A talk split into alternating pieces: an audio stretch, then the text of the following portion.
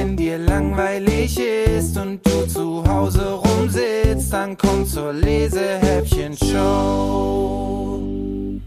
Hallo und herzlich willkommen zu einer neuen Episode der Lesehäppchen Show. Wie schön, dass ihr wieder mit dabei seid. Wenn ihr ganz aufmerksame Fans des Podcasts seid, habt ihr wahrscheinlich bemerkt, dass ich einen Tag zu spät bin. Dafür möchte ich mich natürlich entschuldigen, aber ich sag's euch, eine aufregende Woche liegt hinter mir. Am Montag sind wir mit der Lesehäppchen Show für den Deutschen Lesepreis nominiert worden. Das ist eine Auszeichnung der Stiftung Lesen, die sich darum kümmert, dass die Kinder in ganz Deutschland gut und gerne lesen lernen und viel Spaß mit Büchern und Geschichten haben. Genau dasselbe wollen wir hier bei der Lesehäppchen-Show natürlich auch. Und da freue ich mich ganz besonders über diese tolle Nominierung und vielleicht drückt ihr mir und uns ein bisschen die Daumen, damit wir im November vielleicht tatsächlich den deutschen Lesepreis gewinnen. Aber auch bei mir zu Hause ganz privat gibt's eine riesige Neuigkeit. In unsere Familie ist nämlich ein Hund eingezogen. Vor zwei Tagen ist der kleine Cooper, der ist jetzt vier Monate alt, zu uns in die Familie gekommen und hat unser Leben seitdem ganz schön rumgekrempelt. Habt ihr eigentlich auch ein Haustier oder wünscht ihr euch eins von ganzem Herzen? Das mit den Haustieren ist natürlich ganz schön viel Verantwortung und ich sag euch das, jetzt muss ich jede Nacht zweimal aufstehen, meistens einmal so nachts um halb zwei und einmal nachts um fünf sind, weil der kleine Cooper noch nicht so richtig gut stubenrein ist und nachts nochmal vor die Tür muss, um Pipi zu machen. Mich sieht man also momentan nachts im Nachthemd im Garten rumschleichen, einen kleinen Hund an der Leine. Ihr seht also, Hunde nehmen gerade einen ganz großen Bestandteil in meinem Leben ein und da dachte ich mir,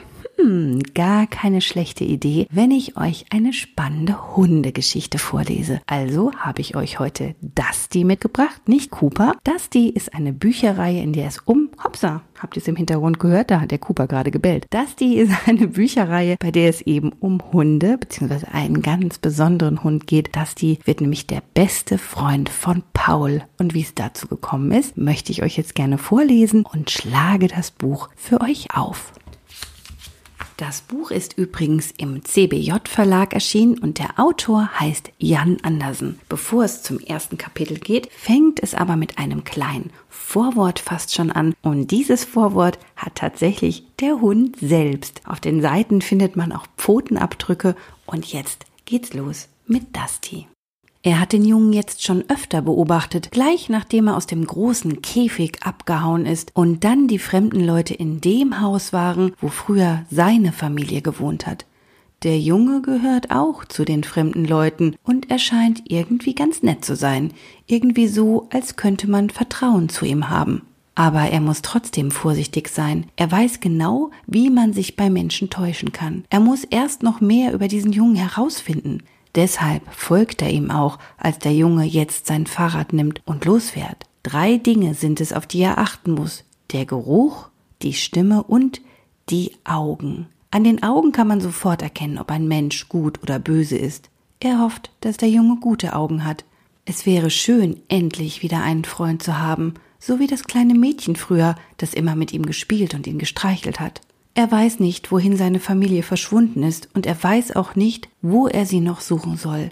Sie sind weg, und er kann ihre Spur nicht mehr finden. Aber vielleicht kommen sie ja wieder, wenn er nur lang genug wartet. Und bis dahin muss er sich weiter verstecken und nachts durch die Dunkelheit schleichen und versuchen, in den Mülltonnen irgendetwas Fressbares zu finden. Er hat inzwischen sogar gelernt, Mäuse zu fangen. Aber auch das ist gefährlich. Überall gibt es Katzen, mit denen nicht zu spaßen ist die sofort einen Buckel machen und böse fauchen, wenn er in ihr Revier kommt. Aber noch schlimmer sind die Ratten. Wenn es dunkel wird, kommen sie aus ihren Löchern und schnappen ihm die besten Brocken vor der Schnauze weg. Und sie sind so viele, dass er sich nicht traut, sich mit ihnen anzulegen.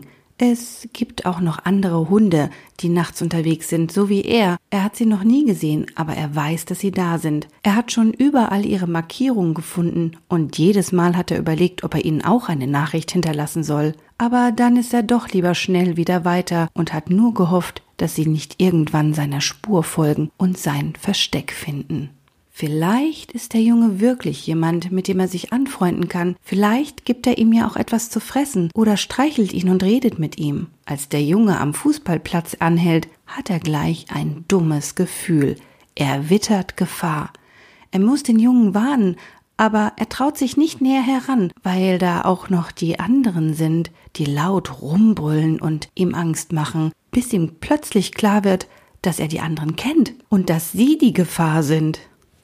Erstes Kapitel Paul hat die Typen schon gesehen, als er am Fußballplatz war, und er hat sofort gewusst, dass es besser wäre, ihnen nicht in die Quere zu kommen. Sie haben auch nicht Fußball gespielt, sondern auf der Bank gehockt und mit leeren Flaschen nach dem Abfalleimer auf der anderen Seite vom Weg geworfen. Und jedes Mal, wenn eine Flasche gegen die Kante des Metallkorbs knallte und zersplitterte, haben sie laut gebrüllt und sich gegenseitig abgeklatscht. Fast so, als würde es nur darum gehen, die Flaschen kaputt zu kriegen. Paul hat nur ganz kurz angehalten, bevor er dann schnell hinter ihnen vorbei in die Wiese gefahren ist. Dabei hat er die ganze Zeit gehofft, dass sie zu beschäftigt sind, um ihn zu bemerken, aber ganz offensichtlich hat er sich geirrt. Als er jetzt in die schmale Gasse zwischen den Häusern einbiegt, stehen sie plötzlich vor ihm und versperren ihm den Weg. Sie müssen gerannt sein und irgendeine Abkürzung genommen haben, denkt er noch. Klar, sie kennen sich natürlich besser aus als er.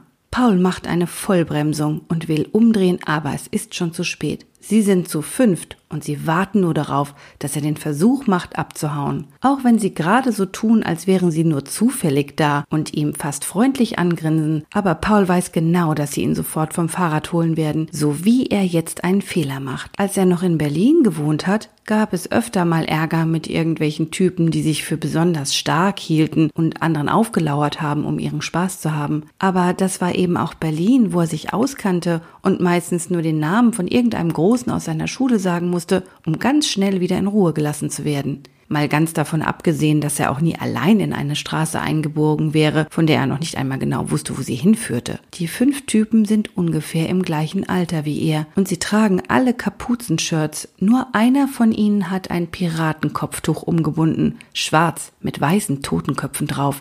Sie grinsen ihn immer noch an, während sie langsam näher kommen.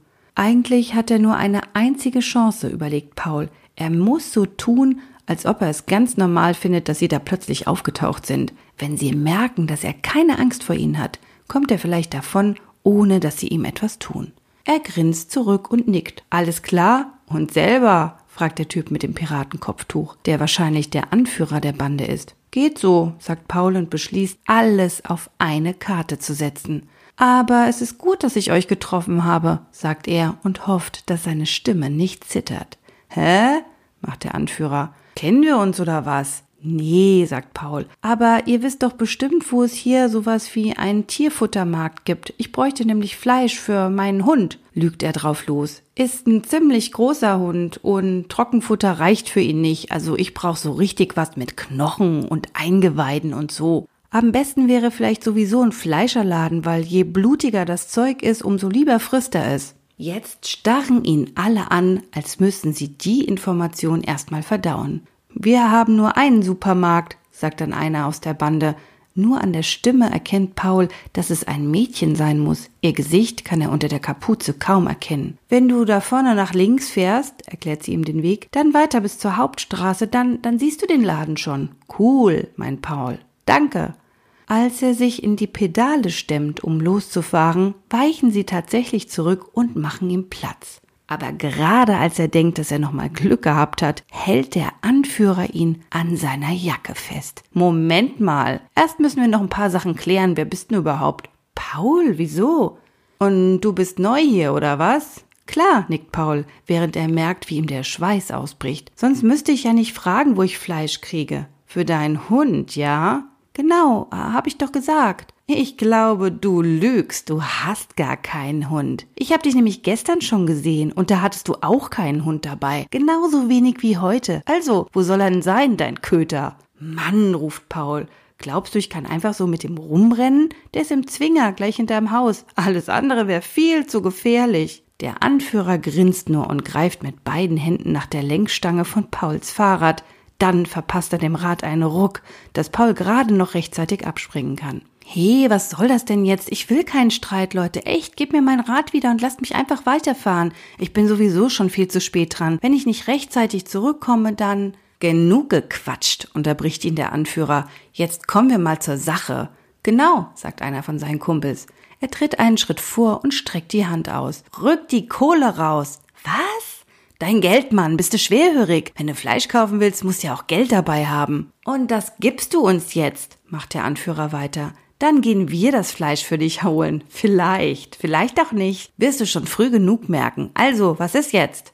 Äh, äh, ich, ich weiß nicht, stammelt Paul. Also ich meine, mir fällt gerade ein, dass ich total vergessen habe, genug Geld einzustecken. Ich, ich, ich hab nur, hier, guck selber. Er zieht zwei Euro aus seiner Jeans und hält sie dem Anführer hin. Mehr hab ich nicht, echt nicht. Die Typen aus der Bande grinsen wieder, als hätten sie schon die ganze Zeit gewusst, dass kein Wort von dem stimmte, was Paul erzählt hat. Es war alles umsonst, sein Trick hat nicht funktioniert. Paul blickt sich um, ob nicht vielleicht doch gerade jemand kommt, der ihm helfen könnte. Aber da ist niemand. Die Gasse ist wie ausgestorben. Noch nicht einmal hinter den Fenstern ist irgendeine Bewegung zu sehen. Ha, echt blöd von mir, ich weiß, versucht Paul es ein letztes Mal. Aber ich hab euch nichts getan und ich weiß auch gar nicht, was ihr überhaupt von mir wollt.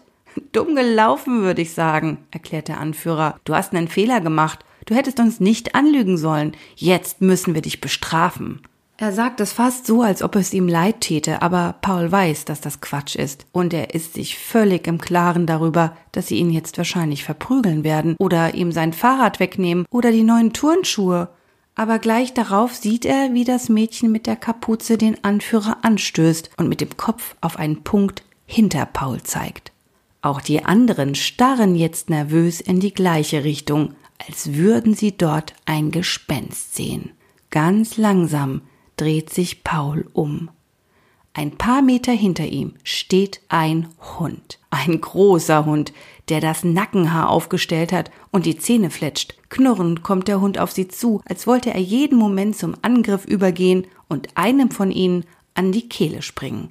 Die Bande weicht ein Stück zurück. Paul steht plötzlich ganz alleine mitten auf der Straße und der Hund kommt immer näher, bis er direkt neben Paul steht und die Bande anbellt.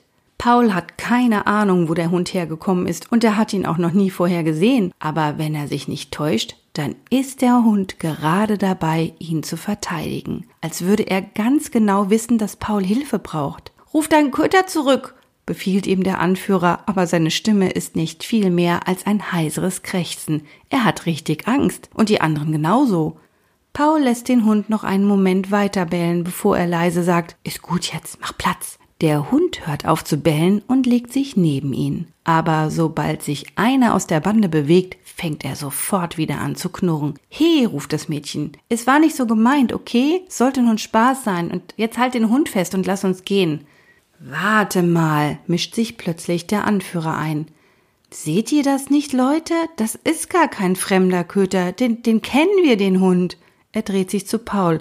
Kann es sein, dass du in die alte Villa oben am Wald gehörst? Ja, sagt Paul und nickt, wobei ihm nicht klar ist, warum sie sich jetzt alle anblicken und noch bleicher werden, als sie vorher schon waren. Dann, dann ist das, fängt das Mädchen an zu stottern, der verdammte Killerhund, bringt der Anführer ihren Satz zu Ende. Er starrt Paul an und blafft. Wo kommst du mit dem Köter her? Was, was soll denn das, Mann? Wieso? Jetzt lass uns endlich abhauen, unterbricht ihn das Mädchen. Ich hab keinen Bock auf Zoff. Und schon gar nicht, wenn der Killerhund dabei ist. Und jetzt erfahren wir wieder, was Dusty denkt.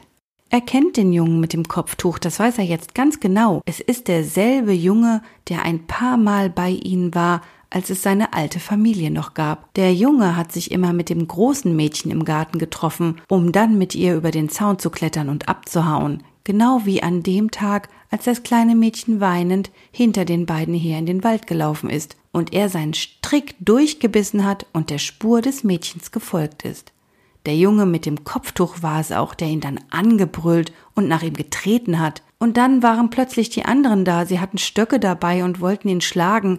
Er ist sich sicher, dass es genau die waren, die jetzt vor ihm stehen. Auch das Mädchen mit der Kapuze war dabei. Er erkennt ihre Stimme aber diesmal scheinen sie mehr Angst vor ihm zu haben als damals im Wald. Das kann er riechen. Er stellt noch einmal seine Nackenhaare auf, um größer zu wirken, und er fängt wieder an zu knurren, obwohl der Junge neben ihm beruhigend auf ihn einredet. Jetzt drehen sich die anderen um und rennen weg. Er spannt gerade die Muskeln an, um aufzuspringen und sie zu verfolgen, als der Junge sagt, bleib er blickt zu dem Jungen und wedelt kurz mit dem Schwanz, um ihm zu zeigen, dass er ihn verstanden hat. Bei Fuß, sagt der Junge. Er streckt sich und stellt sich neben den Jungen. Der Junge hat gute Augen, aber er kann deutlich spüren, wie er zittert, als er sich gegen sein Bein drückt. Er muss irgendetwas machen, damit der Junge ihm vertraut. Zweites Kapitel. Sitz, sagt Paul. Der Hund setzt sich. Platz. Der Hund legt sich wieder hin. Er hält den Kopf schräg und blickt Paul von unten her an, als würde er auf den nächsten Befehl warten. Seine Augen sind bernsteinfarben und sehen intelligent aus, findet Paul, aber auch ein bisschen unheimlich, fast wie bei einem Wolf. Und vor allem guckt er nicht weg, als wollte er mit seinem Blick herausfinden, was Paul gerade denkt. Paul ist der Erste, der seinen Blick abwendet. Erst jetzt bemerkt er, dass der Hund gar nicht so groß ist, aber Paul erinnert sich noch gut an die scharfen Zähne, die er gerade erst mit zurückgezogenen Lefzen gezeigt hat. Auch da sah er fast aus wie ein Wolf. Gleich darauf fällt ihm wieder ein, wie die Bande etwas von einem Killerhund gerufen hat, bevor sie alle davongerannt sind. Auf jeden Fall ist der Hund wie aus dem Nichts aufgetaucht und hat mich beschützt, denkt Paul. Und er hört auf Befehle, überlegt er weiter, als sei er richtig gut ausgebildet, aber er trägt kein Halsband. Überhaupt sieht sein Fell aus, als sei es schon seit Ewigkeiten nicht mehr gebürstet worden. Die Haare hinter den Ohren und an den Beinen sind verfilzt und überall hat er Klettenreste hängen. An der rechten Vorderpfote klafft eine blutige Wunde und auf dem Rücken hat er eine Stelle, da fehlt ihm ein ganzes Fellbüschel. Als der Hund jetzt leise winselt und die Schwanzspitze bewegt, hockt sich Paul hin und streckt vorsichtig die flache Hand aus. Der Hund legt die Ohren an und schnuppert. Dann leckt er Paul über die Finger. Seine Zunge ist rau, aber trotzdem fühlt sich die Berührung gut an. Paul beugt sich noch weiter vor und flüstert, Danke, dass du mir geholfen hast. Das war echt in letzter Sekunde. Ich dachte schon, die Typen würden mich verprügeln und mir mein Fahrrad wegnehmen. Aber dann bist du gekommen. Mit der anderen Hand streicht Paul ihm jetzt ganz vorsichtig über das Fell und redet auf ihn ein, als müsste er dem Hund unbedingt erklären, wer er ist. Ich bin noch neu hier, weißt du, und ich kenne eigentlich keinen, ich weiß auch nicht, wer die Typen waren, aber du kennst sie, oder? Du weißt, dass sie fies sind und deshalb hast du mir geholfen. Aber warum nennen sie dich Killerhund? Das ist doch Quatsch. Was soll das? Ich würde dich Dusty nennen. Ich finde, das ist ein guter Name für einen Hund. Dusty ist englisch und bedeutet sowas wie schmutzig, glaube ich jedenfalls. Und dein Fell ist ziemlich schmutzig. Das passt. Der Hund hört auf zu lecken und bellt ganz kurz, als hätte er jedes Wort verstanden. Guter Hund, flüstert Paul, um gleich darauf zu rufen, ich kann ja jede deiner Rippen spüren. Du bist total abgemagert. Bestimmt hast du schon lange nichts mehr zu fressen gehabt. So ein Mist schimpft er jetzt. Wenn ich dich bloß mit nach Hause nehmen könnte, aber das geht nicht. Mein Vater mag keine Hunde und meine Mutter flippt schon aus, wenn sie nur einen Dackel sieht. Aber Carlotta fände dich bestimmt toll. Und du sie auch, da bin ich mir sicher. Carlotta ist meine kleine Schwester und sie hat schon zwei Kaninchen, aber ein Hund wäre natürlich viel besser. Während Paul redet, überlegt er fieberhaft, ob es nicht vielleicht doch irgendeine Möglichkeit gibt, Dusty heimlich ins Haus zu schmuggeln. Aber ein Hund ist kein Kaninchen und ein Hund braucht jemanden, der mit ihm spielt und muss rumrennen können. Und selbst wenn er ihn irgendwo versteckt, würden seine Eltern bestimmt etwas merken. Außerdem müsste er Futter für Dusty besorgen. Er könnte vielleicht ein oder zweimal ein bisschen Wurst und Käse aus dem Kühlschrank klauen ohne dass es auffällt. Aber das würde nicht reichen, genauso wenig wie sein Taschengeld reicht, um Futter zu kaufen. Und außerdem wüsste er sowieso nicht, wo er einen Hund im Haus verstecken sollte. Es geht nicht, wiederholt er. Tut mir echt leid, du musst jemand anderen suchen, ich kann dich nicht mitnehmen. Dusty legt wieder den Kopf schief und blickt ihn mit seinen klugen Augen an. Paul richtet sich auf. Hau ab, ruft er. Zieh Leine. Na los jetzt, mach schon, verschwinde endlich. Dusty spitzt die Ohren, aber er rührt sich nicht. Erst als Paul sein Fahrrad nimmt und losfährt, springt er auf und rennt schwanzwedelnd hinter ihm her. Nein, Dusty, ruft Paul und hält wieder an. Hau doch ab! Dusty setzt sich auf die Hinterpfoten und blickt ihn fragend an. Paul hat eine Idee. Er hebt einen kleinen Stock auf, der am Bordstein liegt, und schleudert ihn so weit er kann über die Straße. Dusty jagt kläffend los, um sich den Stock zu holen, und Paul stemmt sich in die Pedale und rast in die andere Richtung davon aber er ist gerade erst an der nächsten Straßenecke, da hat ihn Dusty schon wieder eingeholt. Stolz legt er das Stöckchen genau vor Pauls Fahrrad. Hm, gut gemacht, Dusty, stöhnt Paul. Aber das ist kein Spiel, du sollst abhauen, kapierst du das nicht? Dusty schiebt das Stöckchen mit der Schnauze ein Stück näher zu Paul und wedelt mit dem Schwanz. Obwohl Paul sich am liebsten bücken und ihn streicheln würde, tut er so, als wollte er nach ihm treten und brüllt wieder Hau endlich ab, du verdammter Köter, ich hab keine Zeit für dich. Dusty weicht zurück und winselt. Eine alte Frau bleibt neben ihm stehen. So spricht man nicht mit seinem Hund. Ein Hund ist ein guter Freund, also behandle ihn gefälligst auch so, schimpft sie. Aber, aber das ist nicht mein Hund, stammelt Paul. Ich kenne ihn ja überhaupt nicht. Das kann ja jeder sagen, erwidert die Frau. Aber ich habe genau gesehen, dass er mit dir spielen will und du hast wahrscheinlich keine Lust, mit ihm in den Park zu gehen, weil du lieber irgendwelchen Blödsinn anstellst. Dabei ist es ein schöner Hund, auf den du stolz sein solltest. Ohne eine Antwort abzuwarten, bückt sie sich zu Dassi. Na, mein Kleiner, ist dein Herrchen böse zu dir? Komm mal her. Sie streckt die Hand aus, um Dusty zu streicheln. Dusty legt die Ohren an und knurrt leise. Na, was hast du denn? wundert sich die Frau. Wie siehst du denn überhaupt aus? Dein Fell ist ja völlig verfilzt und du bist viel zu mager. Das ist ja wohl. Sie blickt wieder zu Paul und fängt richtig an zu schimpfen. Sag mal, kümmerst du dich überhaupt um deinen Hund? Das ist ja ein Fall für den Tierschutzverein. Der Hund ist halb verhungert und hat Angst, das sieht doch jeder. Und jetzt nimmst du ihn gefälligst und bürstest ihn mal und gibst ihm was zu fressen, sonst bekommst du es nämlich mit mir zu tun. Wie heißt du denn überhaupt? Ich hab dich hier noch nie gesehen. Wo wohnst du? Na los, ich warte auf eine Antwort, wird's bald. Ist schon okay, sagt Paul, weil er sowieso weiß, dass die Frau ihm nicht glauben wird. Komm, Dusty, wir fahren. Aha, Dusty heißt er also, ruft die Frau ihm hinterher. Ich wusste doch, dass er zu dir gehört, aber ich hab mir dein Gesicht gemerkt. Und wenn ich dich nochmal treffe und der Hund immer noch so aussieht, dann kannst du dich auf was gefasst machen. Paul beeilt sich wegzukommen, bevor noch mehr Leute auf ihn aufmerksam werden, und Dusty rennt brav neben ihm her, als wäre alles in bester Ordnung. An der nächsten Ecke ist ein Friedhof mit einer hohen Mauer und einem Eisengittertor. Paul hält an und sagt, sitz Dusty, bleib. Dusty setzt sich und beobachtet aufmerksam, wie Paul das Tor aufzieht und sein Fahrrad hindurchschiebt. Bleib, sagt Paul noch einmal und lässt das Tor hinter sich zufallen. Tut mir leid, Alter, aber es geht nicht anders. Er schwingt sich wieder auf sein Rad und strampelt los. Nach ein paar Metern blickt er über die Schulter zurück und sieht gerade noch, wie Dusty mit einem einzigen Satz über das Tor springt. Paul ist kurz davor zu heulen. Genau so hat er sich immer vorgestellt, wenn er von einem eigenen Hund geträumt hat, dass der Hund ihm auf Schritt und Tritt folgt. Aber es hilft alles nichts. Er muss Dusty irgendwie loswerden. Zum ersten Mal überlegt er jetzt, wo Dusty eigentlich hingehört. Vielleicht hat er sich einfach verlaufen und irgendwo wartet jemand auf ihn und sucht nach ihm und macht sich Sorgen.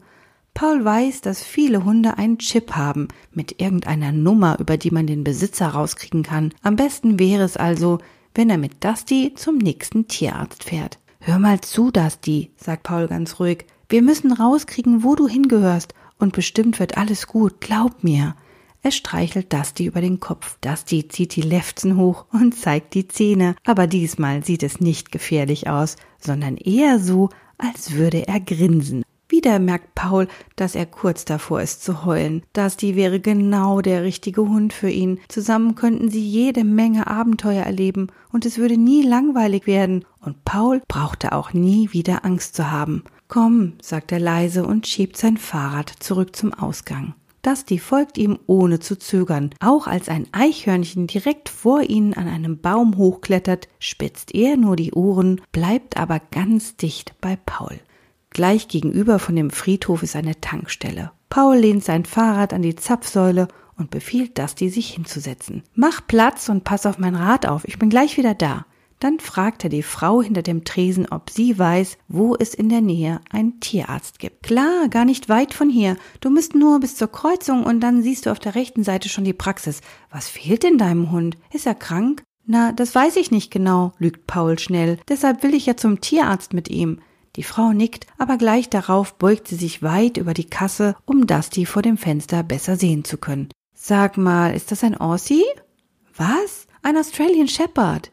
Äh, ja, kann sein, sagt Paul und merkt im gleichen Moment, dass seine Antwort nicht gerade genial war. Also, ich meine, klar, Aussie, stimmt schon. Oder vielleicht doch ein Border Collie? Den Unterschied kann man wirklich manchmal nur schwer erkennen. Beides, also ein Aussie mit einem bisschen Border Collie und Husky, Husky ist auch dabei. Aha, sagt die Frau und mustert Paul skeptisch. Und wie heißt dein Hund? Dusty. Komisch, sagt die Frau kopfschüttelnd. Irgendwie kommt mir der Hund bekannt vor. Ich könnte fast wetten, dass ich ihn schon mal gesehen habe, aber nicht zusammen mit dir. Vielleicht mit meinem Vater, der geht sonst immer mit ihm spazieren und jetzt muss ich aber echt los. Dank und tschüss. Paul macht die Tür auf und pfeift. Dusty kommt wie der Blitz angeschossen und wedelt mit dem Schwanz. Aus den Augenwinkeln sieht Paul, wie die Frau hinter dem Tresen mit den Schultern zuckt und sich dann abwendet. Gut gemacht, Dusty, sagt Paul leise und steigt auf sein Rad. Vielleicht hätte er der Frau die Wahrheit sagen sollen, denkt er noch. Vielleicht kennt sie Dusty wirklich. Und wenn sie ein bisschen nachdenkt, fällt ihr auch wieder ein, wo er hingehört. Aber wenn er jetzt nochmal umdreht, wird sie bestimmt erst recht misstrauisch und glaubt vielleicht, dass Paul den Hund entführt hat oder sowas. Und eigentlich will er auch den Moment noch ein bisschen rauszögern, bis klar ist, wo Dusty hingehört. Es ist irgendwie ein gutes Gefühl, mit einem Hund unterwegs zu sein. So, ihr Lieben, das war's jetzt erstmal mit dem Dusty Lesehäppchen und vielleicht seid ihr ja auch auf den Hund gekommen und habt Lust, mehr über die Abenteuer von Paul und seinem neuen Freund Dusty zu erfahren. Ich wünsche euch damit auf jeden Fall viel Spaß und wollte euch noch erzählen, dass in der nächsten Episode der Lesehäppchen-Show wieder eine Autorin mit dabei ist, nämlich die Susa Kolb. Sie bringt uns den neuesten Band von Eddas Wunschbüro mit und daraus darf ich euch in der nächsten Woche vorlesen. Hier in Hessen geht ja jetzt die Schule wieder los, das heißt, ich wünsche allen Schulkindern einen guten Start und euch anderen, die ihr vielleicht noch Ferien habt, weiter weiterhin schöne Ferientage. Ich freue mich, wenn wir uns beim nächsten Mal wieder hören, wenn es heißt. Wenn dir langweilig ist und du zu Hause rumsitzt, dann komm zur Lesehäppchen-Show.